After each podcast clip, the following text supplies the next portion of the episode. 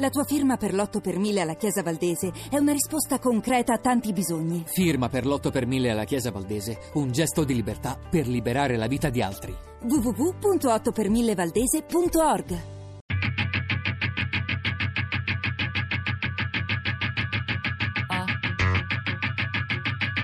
Tre soldi. Insert Coin, storia e cultura dei videogiochi. Di Matteo De Giuli ed Elisabetta Tola. Il videogioco comunque ormai ha quasi 60 anni di vita, il suo linguaggio si è evoluto, i suoi rapporti con gli altri media sempre di più, suo, anche i suoi effetti sociali e culturali sem- culturali sono sempre più forti.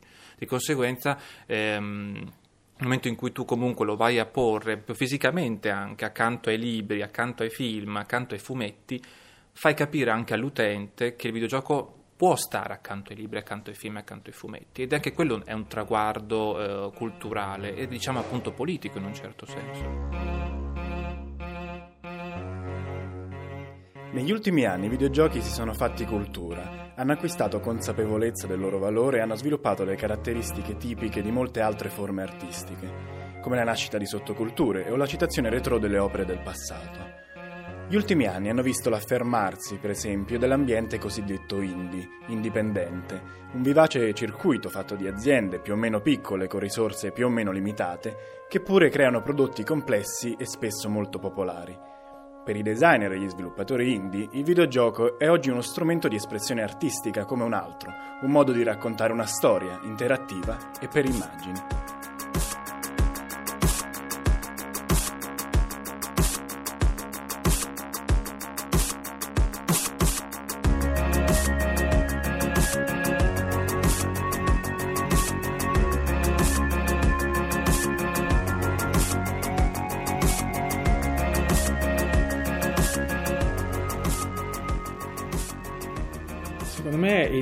Il, concetto di indie io l'accosto molto alla libertà di espressione. Quindi eh, Ed Macmillan quando scrive, fa Super Meat Boy fa una storia, scrive una storia di un personaggio completamente di carne, senza pelle, che lascia sangue sulle pareti, in cui il, lui cerca di raggiungere non tanto la principessa come Super Mario, ma cerca di, eh, di raggiungere la ragazza piena di cerotti che è sua, la sua controparte. Eh, secondo me il, il discorso, mh, alcuni lo associano al, al, discorso a un mondo anarchico, in realtà secondo me è libertà di espressione, quindi, quindi eh, ci sono persone che in un qualche modo riescono a esprimersi attraverso, attraverso questo media. Onestamente, senza mondo indie non avremo alcuni dei più bei giochi degli ultimi anni. Limbo, una storia di un ragazzino che cerca di andare a ritrovare la sorellina che è in coma, soltanto che viaggia dentro il coma della sorella. Ed è bellissima come esperienza perché proprio c'è, c'è questo viaggio nell'oscurità. Eh, oppure giochi come um, Bro- Tale of Two Brothers, un gioco estremamente grafico, est- esteticamente stupendo, eh, che racconta la storia di due ragazzi che devono affrontare la morte dei genitori, la morte della madre e la, la, il fatto che il padre non, non si, sia capace di supportarli in questo, in, alla scoperta di, di un mondo, ma anche giochi come Minecraft senza, senza, il mondo indie Minecraft non ce l'avremmo. E Minecraft è il ritorno al nel mondo virtuale dei Lego. E, cosa che Lego, Lego, stessa non è mai riuscita a fare. E anche quello è un capolavoro nel suo, nel suo essere semplicissimo come concetto e di una flessibilità infinita come applicazione. Riot invece per esempio nasce dall'idea e anche dalla produzione grafica di Leonard Menchiari che eh, ha partecipato anche alle esperienze Notav, Cortei, eccetera, ha avuto l'idea, dopo aver lavorato 6-7 anni sulla West Coast nel, nel cinema, negli effetti speciali, comunque ha avuto quest'idea di fare questo videogioco che ha avuto una, eh, una eco grandissima e, e per, per, per, questo videogioco per esempio lui è l'autore, ha raccolto anche tutti gli audio, cioè ci sono le voci di Piazza Tarir della folla eh, ripulite e ehm, ha prodotto tutta la grafica che è particolare perché pixel art ha uno stile veramente unico e riconoscibile. Questi ultimi 4-5 anni il gusto retro, quindi di ritorno alla pixel art, diciamo, quindi pixel ben visibili, è veramente stato molto usato e anche, non dico abusato perché in realtà a me personalmente piace, perché comunque secondo me tornare al passato è un segno di maturità.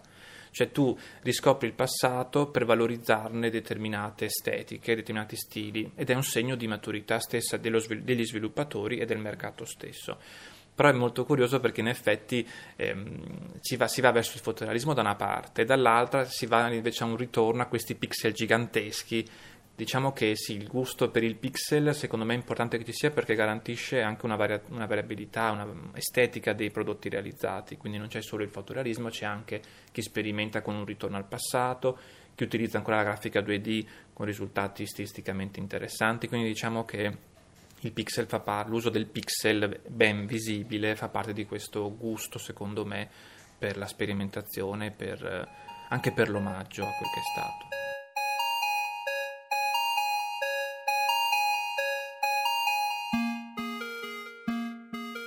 Uno degli ultimi riconoscimenti per i videogiochi è stato quello di entrare nelle università, non solo come oggetto di studio e interesse storico, ma anche come oggetto di sviluppo delle facoltà di ingegneria e design. Una dimensione accademica che permette a molti di avvicinarsi a questa realtà seguendo un percorso formativo solido, anche in Italia. Eh, abbiamo iniziato per, um, a fare videogiochi come applicazione per l'intelligenza artificiale. Io faccio ricerca nell'intelligenza artificiale e a un certo punto, diciamo tecnologicamente, abbiamo avuto la possibilità, i computer erano talmente potenti che potevamo fare anche applicazioni ai videogiochi. Eh, diciamo con i computer di una volta sarebbe stato un po' difficile eh, poter fare ricerca in questo senso. Eh, quindi è circa dal 2007-2008. Abbiamo iniziato, peraltro su richiesta di un mio dottorando che voleva provare qualcosa di diverso, Daniele, e a quel punto abbiamo iniziato a fare ricerca. Ovviamente dopo due o tre anni di ricerca, un po' di articoli pubblicati e qualche tesista che veniva da noi a chiederci la tesi per fare tesi di videogiochi, eh, ho avuto questa idea e ho detto beh proviamo a proporre un corso di eh, video game design and programming. Eh, Dario Maggiorini e Laura Ripamonti mi avevano contattato dicendo ma allora perché non, non lo facciamo insieme? E in effetti abbiamo creato due, due, due, due, corsi insieme che sono collegati, quindi i nostri studenti possono passare da un corso all'altro, possono addirittura fare entrambi i corsi. Il mio è Video Game Design and Programming del Politecnico di Milano e il loro è Online Game Design e si specializza, il loro corso in particolare guarda molto i giochi multiplayer e anche su rete. Eh, mi sono laureato un anno e mezzo fa in ingegneria informatica qui al Politecnico e attualmente eh, sto sviluppando il videogioco Inverbis Virtus con eh, la mia società che è Indomitus Games. Abbiamo iniziato il progetto circa mm, quattro anni fa e mezzo. Abbiamo iniziato dal corso di videogame design and programming del, del professor Lanzi e questo, dopo questo corso abbiamo sviluppato una demo di circa 20 minuti sono una studentessa di design della comunicazione del Politecnico di Milano e ho 23 anni. Quest'anno abbiamo avuto l'opportunità eh, di collaborare con appunto il professor Lanzi eh, di ingegneria e fare questo, questo, corso di videogame design. Comunque in due mesi eh, siamo riusciti a fare una demo di un 20 minuti di gioco più o meno. Ovviamente è solo una demo, quindi eh, ci sono tante cose, però è già stato un buon risultato è stato molto apprezzato anche. I tempi di sviluppo di un videogioco dipendono molto dalla dimensione del videogioco stesso. Eh, ci sono videogiochi che in qualche mese si fanno, si testano, si rilasciano, altri che richiedono anni, nel nostro caso, eh, sia perché siamo relativamente in pochi, sia perché abbiamo scelto di sviluppare un videogioco piuttosto grosso e complicato, sono anni che lo stiamo sviluppando e per fortuna adesso siamo vicini alla conclusione del progetto.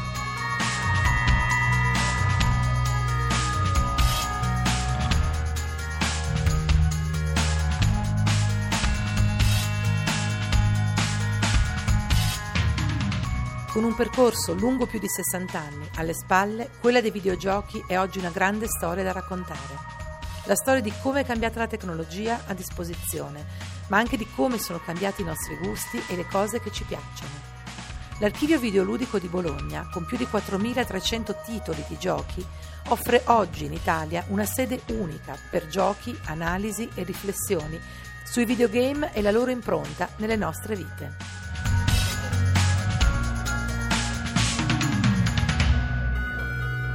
Noi vediamo anche delle cose esposte in archivio, però sono tut- tutte quante utilizzabili, quindi se l'utente viene qui e dice voglio giocare a Super Nintendo perché mi interessa quel gioco, può allestire, può far, cioè, noi allestiamo la console e lui può giocarla nella saletta.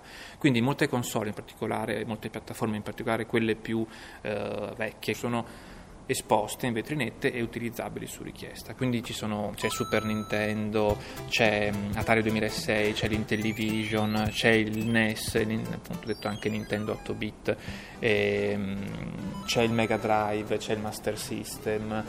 Anche, ci sono anche comunque ci sono anche computer, quindi c'è il Commodore 64 che in Italia andava alla grande, c'è il DIC 20.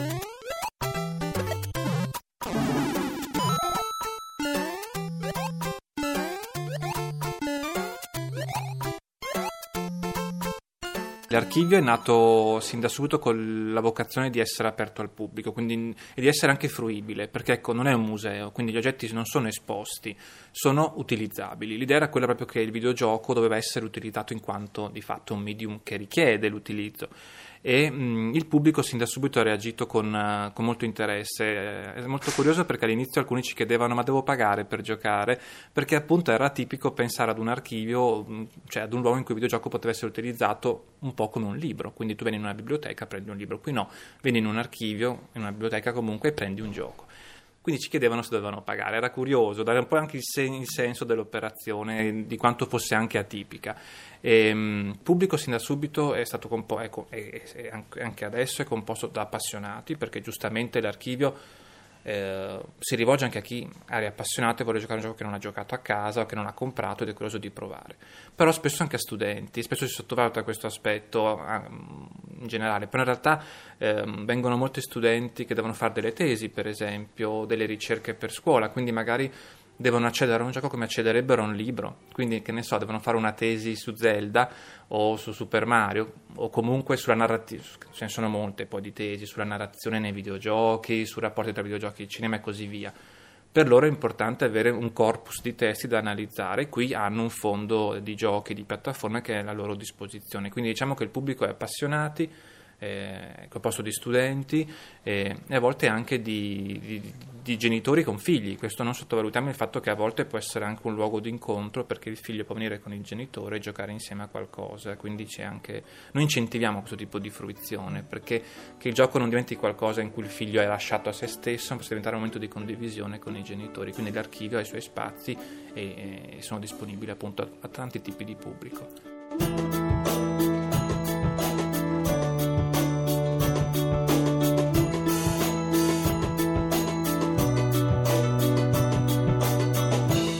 Pierluca Lanzi, docente di Videogame Design and Programming al Politecnico di Milano. Ivan Venturi, producer videogames, IV Production Bologna. Andrea Dresseno, curatore dell'archivio videoludico, Cineteca di Bologna. Marco Montanari, sviluppatore e gamer. Mattia Ferrari, programmatore e cofondatore della Indomitus Games. Arianna Miglietta, studentessa di Videogame Design and Programming.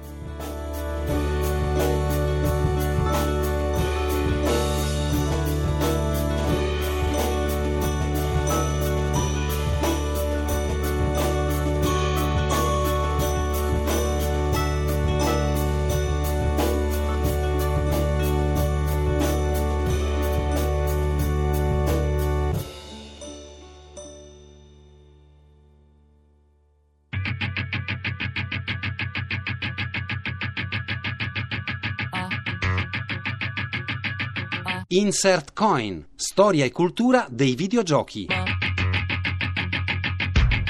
Di Matteo De Giuli ed Elisabetta Tola.